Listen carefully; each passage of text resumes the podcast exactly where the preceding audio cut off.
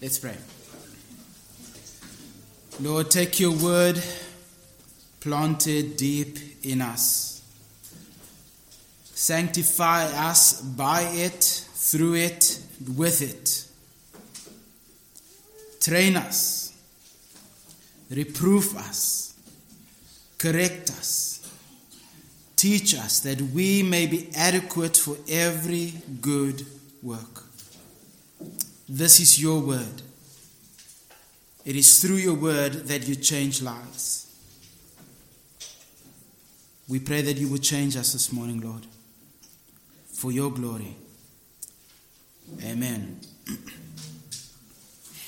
This morning we return to the book of James. So if you have your Bibles, please open it to James chapter 2.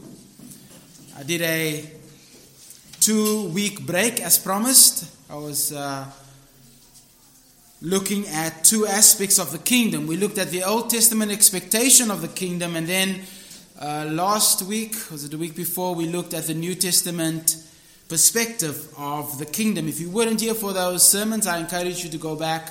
It's online, listen to it. They will inform your understanding of how James views the kingdom as he speaks about the kingdom in one word. So it's important for us to know the background to why he mentions the kingdom. So I do encourage you to go back and listen to that. So as we enter James 2 5, for one last time, I want you to remember some of the truths that was mentioned, especially Old Testament and gospel aspects regarding the kingdom. Some of the New Testament, actually, none of the New Testament books have been written by the time James writes his book. So the only information he has is the words of Jesus and the Old Testament. So that lies behind his understanding of the kingdom. So some of that will bear upon what we will look at this morning. So we find ourselves in, ourselves in verse 5 of James 2. And the immediate context here deals with the sin of discrimination or the sin of partiality, or as I've called it, the sin of favoritism within the church of Jesus Christ. James says, Do not show partialities. It is plural. So he condemns any kind of discrimination, regardless of what it is. All kinds of discrimination or favoritism or partiality is sin. That is in verse 1. My brothers, show no partiality as you hold the faith of our Lord Jesus Christ, the Lord of glory. Verse 2 through to 4 gives us the illustration. It's a historical illustration of what partiality or discrimination look like in their context. For if a man wearing a gold ring and fine clothing comes into your assembly, and a poor man in shabby clothing also comes in, and if you pay attention to the one who wears fine clothing and say, You sit here in a good place, while you say to the poor man, You stand over there, or sit down at my feet, verse 4. Have you not then made distinctions among yourselves and become judges with evil thoughts? That's a historical illustration of what discrimination looked like in the context. So he's not saying that this is all that discrimination is, merely pointing out one aspect of it. Now, in verse 5 through to 13, James gives us the reasons to avoid partiality. The first reason can be found in verse 5 through to verse 7, which is focused on God's electing love. The first reason why we should not show partiality is because God elects sinners. God's electing love should drive out partiality in his community. Secondly, we have God's royal law. The standard of how people ought to interact, God's people ought to interact with one another, is found in God's law. So you have these two reasons that James provides God elects, God's royal law. And we will look at the one this morning. We've already looked at the first part of verse 5. Listen, my beloved brothers, has God not chosen the poor of the world? The answer is yes, and I will return back to that just to give us a groundwork to move from. So we find ourselves in the portion that deals with God's electing, electing love that should eradicate discrimination in the community of faith. That is a theological reason why we denounce discrimination. In our day and age, there is a variety of various means of discrimination that takes place. I'll start with a frivolous one. There are some of us that drink Frisco. it's okay to discriminate against them. No, I'm just joking. But people separate for lesser things. Homeschoolers versus non homeschoolers. Breastfeeders versus non breastfeeders. Watching TV versus not watching TV. Watching YouTube versus watching Netflix. You get the point. We discriminate on a variety of different reasons. Now, more commonly, it's mask wearing versus non mask wearing. Those who wear frown on those who don't, and those who don't frown on those who, who do. And in our culture, we have medical discrimination the vax versus the unvax. Discrimination is everywhere. But it should not be found in the church of Jesus Christ. We will focus particularly on how God's electing love of sinners is the ground upon which the believer's hope is built. This truth is stated in verse 5. Read verse 5 with me. Listen, my beloved brothers, has not God chosen those who are poor in the world to be rich in faith and heirs of the kingdom which he has promised to those who love him. Has God not chosen those who are poor to be rich in faith and heirs of the kingdom? This is a powerful truth. And it is the kernel that instills present hope in a hopeless world. You will see how that works out at the end. While Christians are being discriminated against and while they suffer now, James shifts the believer's attention on the promises of God and the work of God in the life of the believer. So let's consider what it means to be rich in faith and heirs of the kingdom. So the last clause, or this, the last two clauses um, in this verse, I am going to focus on. I will not be looking at. Um, though which he has promised to those who love him. I'll mention it, but that will be for next the next sermon.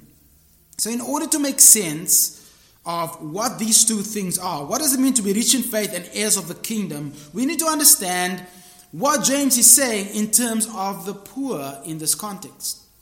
While some have taken this, the poor in verse 5, to mean all the poor in the world, there is, however, a limitation placed upon who the poor is. So, why is this important? It is important because often you will hear something like this God is on the side of the poor. Or, quote, the church must care for the poor because James says, we, has God not chosen the poor in the world? Therefore, the poor becomes a responsibility of the church, end quote. Is that what James is saying? Or you will see in commentaries, the duty of the church is to care about, quote, global warming because our emissions affect the poor, end quote. Hmm, I don't know how we got there, but that is, that is a view. So what James then is saying is you need to reduce your carbon footprint so that we can take care of the poor in the world. No. Heck no. He's not saying that at all. Liberation theologians, as well as some evangelical commentators, sing the same tune when it comes to the poor in this verse. If you've read anything on liberation theology, especially James Cone's work on um, uh, society and the kingdom, I think it was, forgot the, the title. He says that God has given the church the responsibility to care for the poor. That means you should be going out, and whoever you meet that is poor on the side of the road, you should take care of them because it's our duty. But is that what James is saying? Some translations don't help with this. King James Version says, the poor of this world. The NASB follows suit. The NRSV, um, so the New Revised Standard Version says the poor in the world. The contemporary English version just butchers the text and it says, God has given a lot of faith to the poor people in the world. No, it's not what it says. However, if you look at verse 5, if you have a pen, take a circle or make a circle around that little word in the world. In the world. It does not exist in the original language. It should be in italics but it is not. Which means it should read something like God has chosen those who are poor, the world.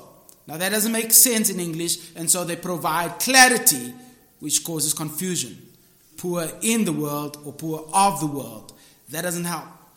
The way that the Greek here is structured gives the idea the poor to the world.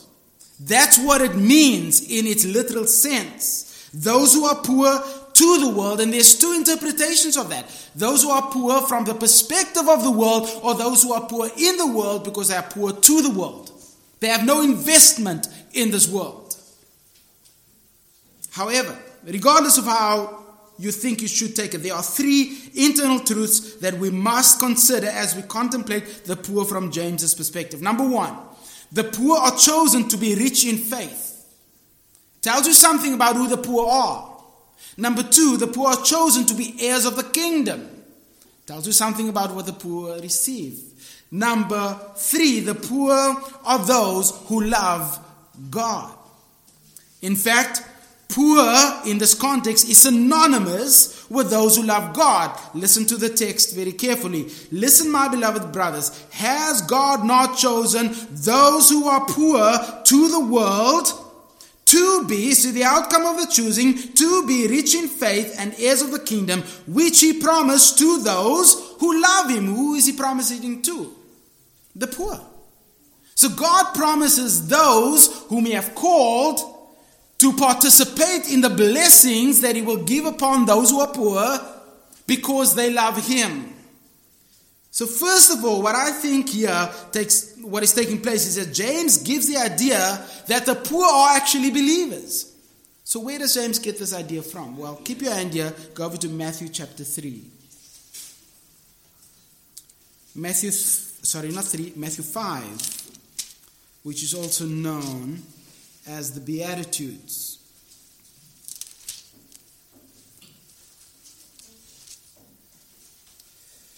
in the Sermon on the Mount, Jesus says in verse 3 Blessed are the poor in spirit. Look at the next line. For theirs is the kingdom of heaven. See a close proximity between poor and kingdom. Take note of that. James understands what Jesus says here and he puts it in a synoptic format, in a synopsis, not a synoptic, in a synopsis format. James is not quoting Matthew. Why is he not quoting Matthew? Matthew has not been written yet. James precedes Matthew by at least five to eight years. So if he is writing about what Jesus said, he's not quoting Matthew, who puts the very words of Jesus down. So James is quoting the sayings of Jesus, things that they were regurgitating at the time before anything else was written. So he's saying the same thing as Jesus, but not saying the exact words of Jesus. Make sense?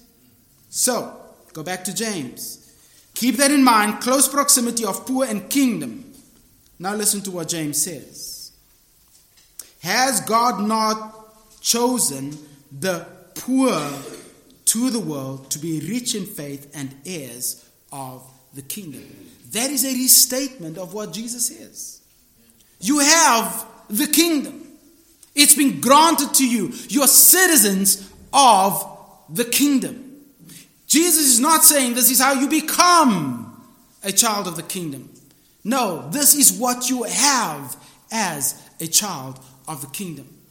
In Jesus' mind, the poor in spirit are those who recognize the absolute need of God's righteousness in the person of Jesus Christ, which they don't have. So they rely on God's provision to be right with God. And he says, those who are poor in spirit, they recognize their state before God. They have the kingdom.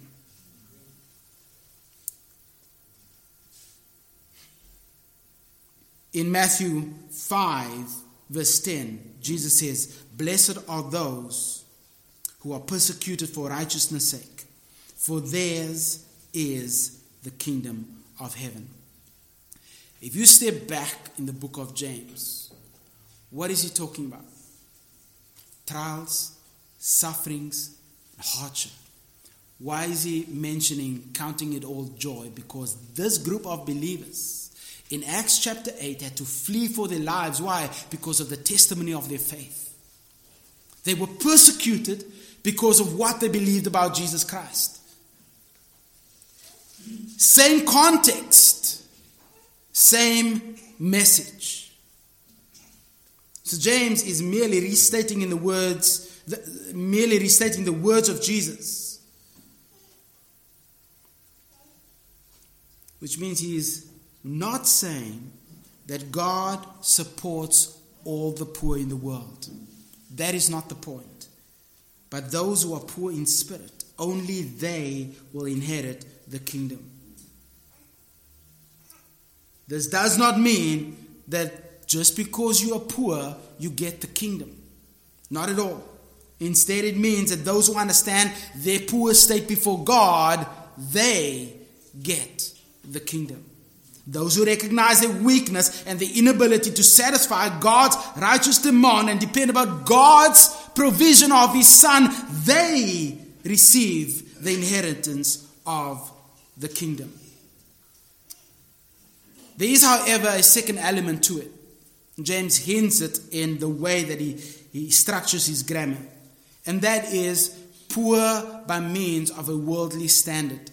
Those who are poor to the world. So that last phrase, to the world, means that they, from the perspective of the world, are also poor.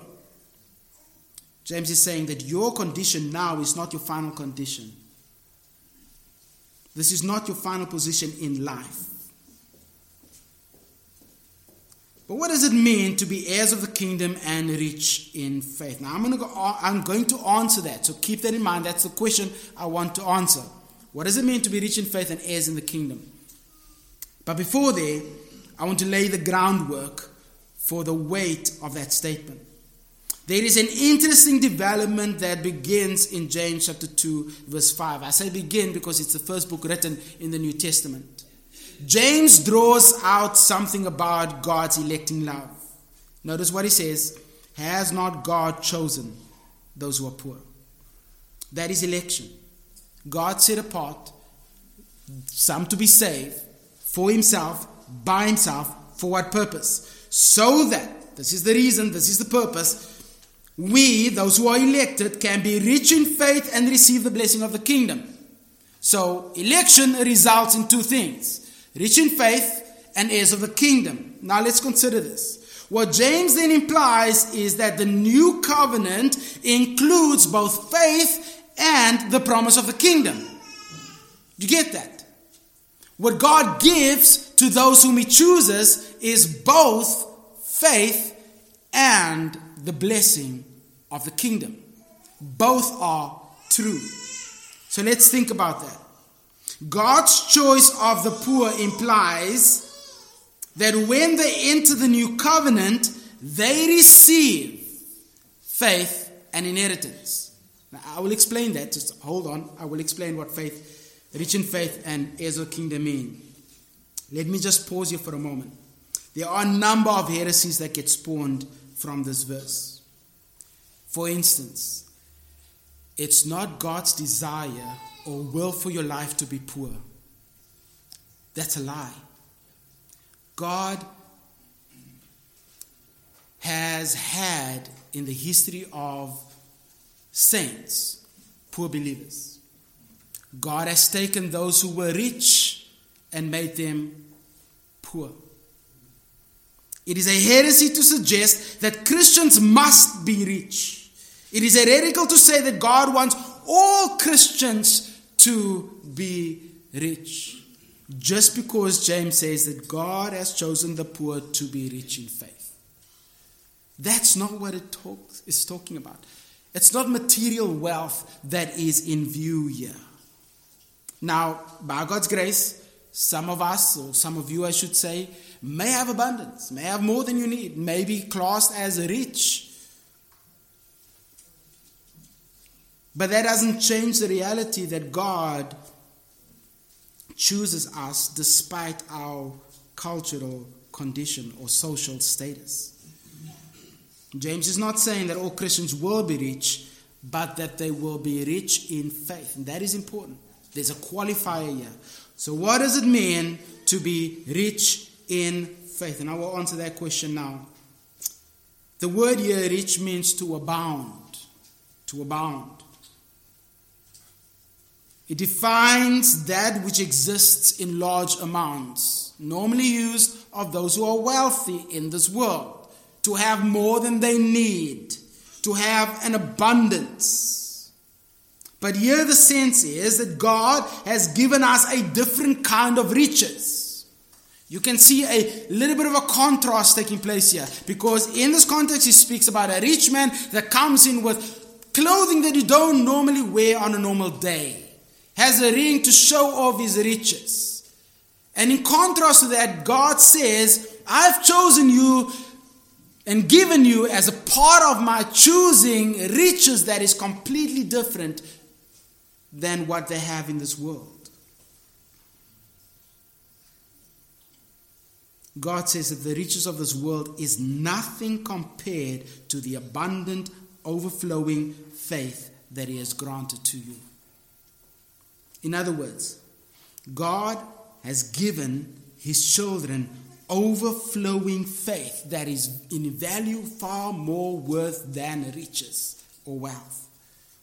We sing a song I'd rather have Jesus than what? Silver and gold. James is not saying that God is giving you silver and gold, but He's giving you riches in faith. I'd rather have Jesus than silver or gold. I'd rather be His than have what? Riches untold. Can we say amen to that? Now I'm, say, I'm asking, can we actually say amen to that? Are we willing to say that yes, Jesus above everything that this world has to offer? Some of you are being tested in that ground right now, right? Why can we sing this with confidence? Because God has overwhelming, overwhelmingly given us abundance of faith that far exceeds any material wealth. In other words, if you have all the riches of this world but have not faith, you have nothing. But if you have nothing and possess the riches of faith, you have what? Everything. You have all you need for life. Let that sink in. So then, if God chooses us to be rich in faith, what does it say about faith? If God chooses, and the net result of his choice is that you get faith, abundant faith, overwhelming faith, what does it say about faith? It must be a what? Gift. Amen. It is granted. Paul didn't come up with a theology of election. Neither did Calvin. God elects. Now, what James does is really interesting. He balances the gift of faith with the offer of the kingdom, the riches of the kingdom, or being heirs of the kingdom. This brings me to another theological point. Whoever said that James is not theology uh, is not theological? He did indeed. two Martins, Martin Luther and Martin Dibelius. You don't need to know the second, but you do know the first. Both of them said, no theology in the book of James. Uh, no, there, there's, there's weightiness. So, secondly, election is and, and its outcome are intimately connected, and that's in this verse as well. Take note again. Has not God chosen the poor in the world or to the world to be rich in faith and heirs of the kingdom? What is the outcome? Rich in faith, heirs of the kingdom. Election results in something. The outcome here is that God grants not only riches in faith but also the blessing of the kingdom. Both are true. One is not physical or literal and applicable right now, and the other one spiritual. Both are equally true. The reality of the kingdom is as real as the faith that God has given. Now, some astute men would say, yeah, but faith is spiritual, right? It's, it's, a spiritual thing. So, therefore, the kingdom must be spiritual. But don't miss this theological gem here. Understand that election is not without purpose. Rich in faith, heirs of the kingdom, of two results of election. Election always has an outcome. I did a small little study to look if this proposition is true. Look at Ephesians chapter 1, verse 4. Allow me to just step out of James for a short period of time as we consider the connection between the outcome of election and God's electing love. Ephesians chapter 1, notice in verse 4. Even as he chose us in him. So he's God the Father, chose us in him is God the Son. Why? Look down at verse 7. Um, sorry, no, look down in the end of verse 4. That we should be holy and blameless before Him. Chose us so that we should be holy and blameless. So think about this. What does God require for us to be in His presence, to be accepted in His presence? Holiness and blamelessness. So, how will we able to achieve holiness and blamelessness? Only if God elects. How does God elect? It tells us. He chose us, what? In Him. The way that God grants us holiness and blamelessness is through Jesus Christ. So then God chooses us through the Son to be what God requires. In order for us to be in a right relationship with God, God has to provide the thing that He requires. Get that? In order for God to be pleased with us, He has to provide the thing that He requires us to be pleased with us. Makes sense? So God requires holiness and blamelessness. And He does that by means of election through the Son, so that we can be the thing that He requires us to be. In other words, the outcome or the result of election is not possible without election. Election is not possible without the Son. God's choice of sinners results in the reality that undeserving, incapable sinners should and would be transformed to such a degree that they would become holy and blameless before Him. God's purposes is in His act. If God chooses, He's going to bring about the thing that He requires. So, what he requires, he also provides. Chapter 2, verse 4 through to 10.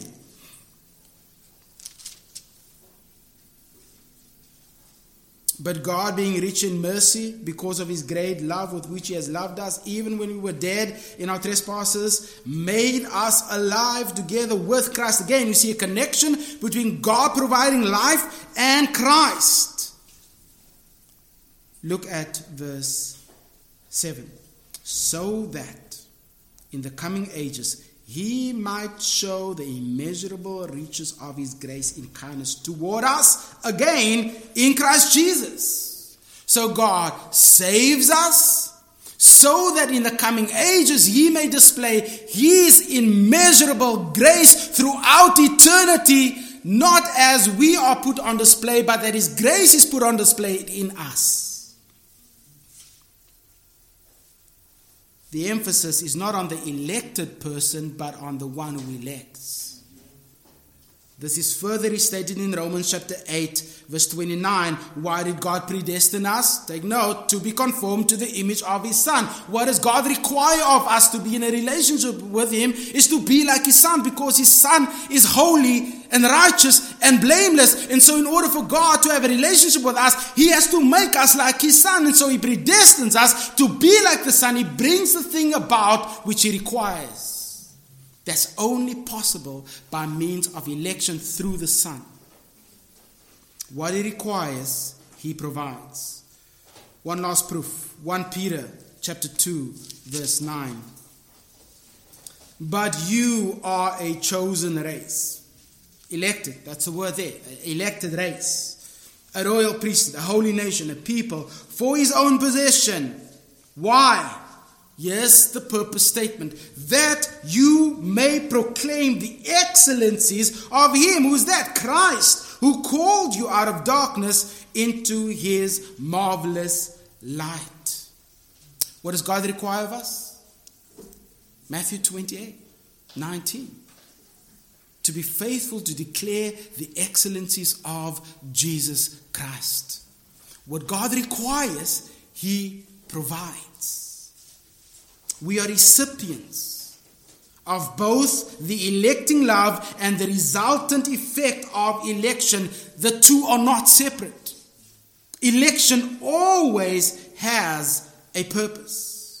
We declare or proclaim Him, not the church, not ourselves, not a theology, but Him. Paul says, We preach Him, not ourselves. Over and over, Scripture affirms that election is not the end within itself, but a fixed to election is the resultant work of God. This emphasis is found throughout the pages of Scripture. So often, the discussion of election focuses on the elected. Scripture doesn't do that. That is the wrong focus. The focus is not on you, the focus is on the one who elects. Even in the book of James, has not God chosen? What is the effect of that? What is the result of that? To be rich in faith and heirs of the kingdom. Election magnifies the glory of God in all respects.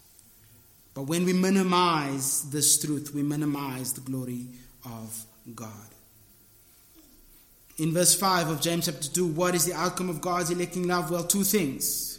To be rich in faith and and heirs of the kingdom.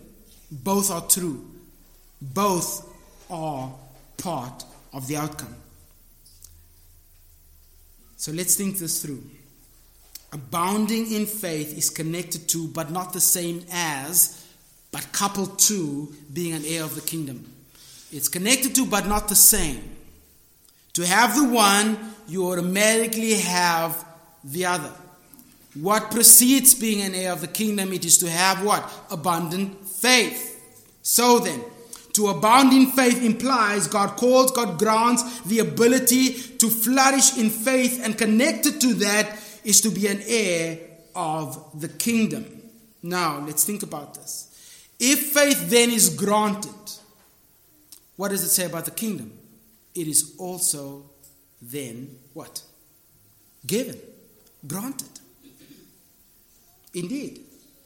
James does not need to explain this clause, heirs of the kingdom. Why?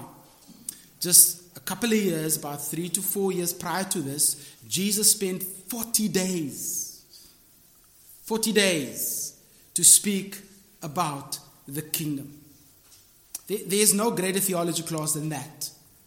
I had some good theology lectures on the kingdom, but it cannot be compared to 40 days getting it from Jesus himself. Because he's the king. He knows exactly what his kingdom is going to be like. And so he spends this time telling them that the kingdom will come. And at the end of that discussion, they say to him, Is it now that you will restore the kingdom to Israel? They still expect it to happen.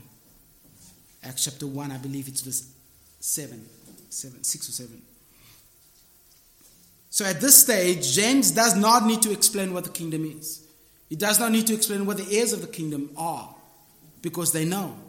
We, however, do not fully understand the implication of what that means. And that's why I did the two sermon series on what the kingdom is.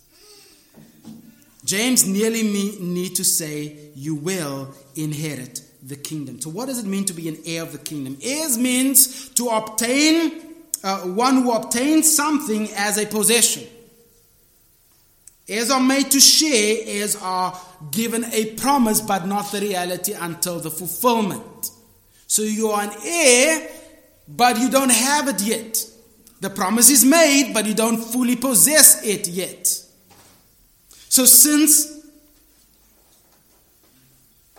the heir is a promise, what does it mean about the promise? Is the promise the promise of inheritance future or is it now? Is the promise of the inheritance future or is it now before you jump into answering that? Listen to the text. God has chosen those who are poor to the world to be rich in faith and heirs of the kingdom. It seems like he's saying that you have both now, right? Because you have faith now, which means you also have the kingdom now, because you're heirs of the kingdom. That, that seems to be what it says. So I'm going to punctuate that and I'll try to explain it from a different perspective. Does it mean that having faith equals having the kingdom now? Because if that's the reality, then it means we are reigning right now. If you remember some of the sermons from uh, some of the things that I said uh, last time, to be in the kingdom, to be part of the kingdom, to be in the kingdom means and implies that Christ is reigning and we are reigning with him. Turn back to Ephesians chapter 1. Look at verse 14.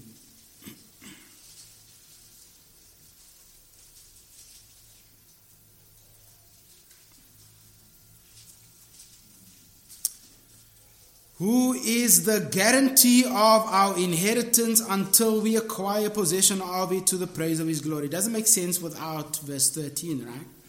But before I read verse 13, this implies a future reality. Listen again. Who is the guarantee of our inheritance? So we possess the inheritance until we acquire. So we don't possess it. Possession of it to the praise of his glory. Read verse 13. In him you also, when you heard the word of truth, what is that? Believe. The gospel of your salvation and believed, what is that? Faith. In him were sealed with the promise of the Holy Spirit, who, the Holy Spirit, is a guarantee or the guarantee of our inheritance until we acquire possession of it. Makes sense now? So you've been given faith right now to believe through the gospel until when? You get the whole package. So the Spirit is given as a promise, as a guarantee, as a seal. Listen, I'm only giving you a short portion of what is to come. You're only getting a drip, a drop in the ocean of the reality of the blessing. That implies that it's future. Take note of the last, second last clause here. Until, in verse 14, until we acquire possession of it. So we don't have it yet. Look up in verse 11. In him we have obtained an inheritance. Wait a minute, this is confusing. Well, to obtain doesn't mean you have it, it just means you've been granted permission to get it. It's like when I say to my son, You um, you have obtained a bicycle for your birthday, but his birthday is two months away. Does that mean that he's got it? No, it will be given to him. It's just not there yet. So then the inheritance has not yet been received, but it has been promised. And that's the point of obtaining and the promising or the acquiring of the possession. But there is something that Paul makes here, which James also makes. I should say there's something that James makes that Paul also makes. There is a connection between faith and future hope. The present reality of experiencing faith now is linked to the fact that you have a future hope, a future anticipation of the inheritance. We have present faith while possessing a future hope of the kingdom. Paul says, Now we have the Spirit to show us that we will absolutely receive the entire promise until we acquire. So now the Spirit is with us until that time. I know that opens another can of worms, and we can hash it out on Wednesday. The gift of the Spirit is the promise that God will fulfill the promise of the kingdom. The inheritance is related to the kingdom. Being an heir relates to receiving the promise. If then the kingdom has been established right now, then we are not only heirs, but we are ministers of the kingdom, servants in the kingdom, and therefore reigning with Christ in the kingdom. Again, I don't see it. Not yet. If God promises in giving the Spirit that we will share in the kingdom, then you can guarantee it. You can put a dime on it, as the Americans would say. It will happen. To share as an in the kingdom, in reality, is to have a future hope. Go back to James. What James is saying here is that there are two keys that is a synopsis of the kingdom of Christ. And both are important. You need to have abounding faith in order to be an heir of the kingdom. You need to be called by God so that you have abounding faith in order to be an heir of the kingdom. He is not stating anything new that the other Bible passages do not state. God chose you to partake in the future blessing of the kingdom, to be recipients of abundant faith because of the hope that is in you. For this reason, when James says that your experience now as saints, sorry, I should say Paul, Paul says that your experience now as saints in this world cannot be compared to the glory that will be revealed in us. He's talking about the future glory that will come in the kingdom. So, what does it mean to have abounding faith and to be an heir of the kingdom? Well, the two are connected. In order to be an heir of the kingdom, you need to have abounding faith. You need to be granted access into the kingdom. To be an heir of the, of the kingdom means to have a future hope that this life is not the end. I'll point that out in a moment's time. Why is this important for the context? Turn back to chapter 1, verse 2. Count it all joy, my brothers, when you meet various kinds of trials. For you know that the testing of your what? Faith produces steadfastness, and let steadfastness have its full effect, that you may be perfect and complete, lacking in nothing. What are they in? Trials. Why does James write about abounding in faith? Is it merely a mirage? Something that you will receive, or is it something that you have now? You have it now. James mentions abounding in faith because life is hard. Their lives were filled with affliction and hardship. They were surrounded by an ocean of trials. They were being purified by the affliction of uh, the afflictions that God has given them. And James says this is not the end. God has given you both and an unfading reward. There is something greater than this life. So if anyone offers you your best life now, say no, thank you. I don't want this life now. I'm waiting for a better life. with my King. We have something far better than this life now. To offset their present hardships, James gives them a future glimpse of what is to come. God chose you to receive the abundant, overflowing faith and the future blessing of the kingdom. Overwhelming faith is given because of the nature of trials. It is ongoing, growing faith because trials can be overwhelming at times. This is why James says, Count it all joy, knowing that the testing of your faith will produce ongoing endurance. That is what it means to have growing faith. God has given you abundant, victorious faith, and you will overcome. When Jesus says that those who trust in Him will endure, He means it. Those who are truly saved, they will endure. Why? Because God has given abundant faith, overwhelming faith, victorious faith, growing faith. Yes, hardship is hard. It's in the word hardship. But the reward is sweet. Consider the words of Jesus. If you are persecuted for my name, rejoice, for great is your reward. Rich in faith and a blessed future hope. The hope of the kingdom is given because this life is difficult. This is why he looks beyond this life and he says, You have what God, uh, you have all you need to make it through this life that is abounding faith to the next, the heirs of the kingdom. Suffering and affliction is set against the future promise of the kingdom.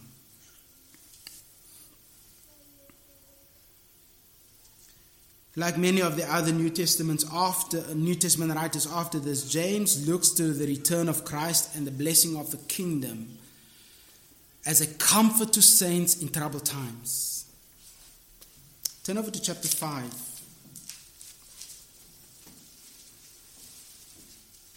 Look at verse 7. Be patient, therefore, brothers.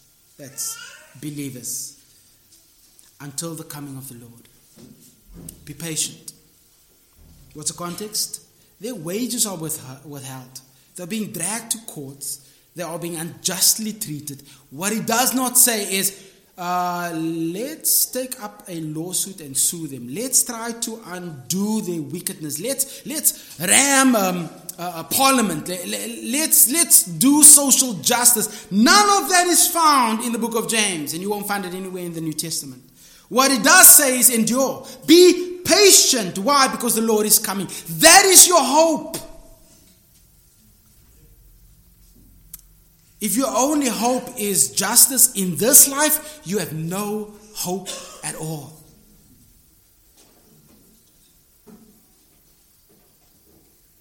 See, the mention of the believer's future inheritance in the kingdom is not given to the saints as a mirage, something that's there that's not really there. If God is doing that, He's saying that no, the kingdom it will come, but it won't, won't really come. But it will come, but not not really. It's there, but it's not really there. You know what I mean? It's it's you will experience it, but it's in heaven. The promise is given to establish in our hearts the reality that God has in store something greater than this life. If this is the kingdom, if this is the best that God can do for us, wow then the kingdom is filled with hardship and suffering and pain. And if I read my Bible correctly, the kingdom is the opposite of that. Listen to Paul in Romans 8 18. For I consider that the sufferings of this present time are not worth comparing with the glory that is to, re- to be revealed in us. If you know that Christ will return to right all the wrongs, to execute the righteous judgment, and grant us to reign with Him, then this present painful momentary experience is worth enduring. If you know that the return of Christ is the ultimate leveler, then every moment of suffering is worth enduring. But if your hope is right now, I don't know what is better than this then. Let me finish with this. There is a limitation given to who this promise is made. Verse 5 again, James 2, verse 5. Listen, my beloved brothers, has not God chosen those who are poor to the world to be rich in faith and heirs of the kingdom, to be abounding in faith and to have the future promise of that which will be fulfilled, the kingdom, which he promised to those who love him? The promises is made for those who are actively loving God. This is not for church attenders, those who come now and don't come at all, who come only on special occasions. These are those who are in the habit of loving God and showing their love for God in faithful obedience. The poor in mind here are those who love their Savior and who obey their God. Those are the ones that will receive the kingdom. So, not all who say, Lord, Lord, will enter the kingdom, but those who obey my words. What does it mean to love God? Simply to obey his words. This promise promise is made to those who are habitually loving God through their obedience. That means if you are loving God as a habit of life, then you have abundant faith to endure the overwhelming nature of trials. And you have a future reward that is waiting for you. In other words, you can endure life until the reward comes. Sinners, however, do not have this hope. You don't have this hope just because you are poor. You must be loving God in order to have this hope. The only way you can be loving God is if God chose you to be rich in faith and heirs of the kingdom. I call on you, therefore, to seek forgiveness and to call out to God for mercy so that you may be saved. What are the implications of verse 5? Well, it's clearly stated in verse 6 and in 7. But you have dishonored the poor man. Are not the rich ones who oppress you and drag, uh, are the ones who drag you into the courts? Are they not the ones who blaspheme the honorable name by which you were called? You're going to have to come back for the explanation of that passage. Let's pray. Father, we are thankful to you for such great grace and kindness upon us. We know we don't deserve it. We know we don't deserve abundant faith, and we know we don't deserve to be heirs of the kingdom. But you have called us nonetheless. You have chosen us to be abounding in faith and to share in the riches which is still future for us. Pray for those who do not love you, who claim to love you but live as if you do not exist, who claim to love you but have not committed to you in faithful obedience, who claim to love you but have no idea what it means to submit under your lordship. Lord, we pray that you would change their lives. Save them, that they may become yours. We pray for those who are uncertain of their salvation. Bring assurance if the reason for the uncertainty is because of sin, then grant them victory over their sin. If it's because they do not know you, the Lord, then call them and save them and make them yours. Thank you for your grace and thank you for the hope that you give in your word. Pray that it would change our hearts, that we would walk faithfully and obediently before you. In Christ's name we pray. Amen.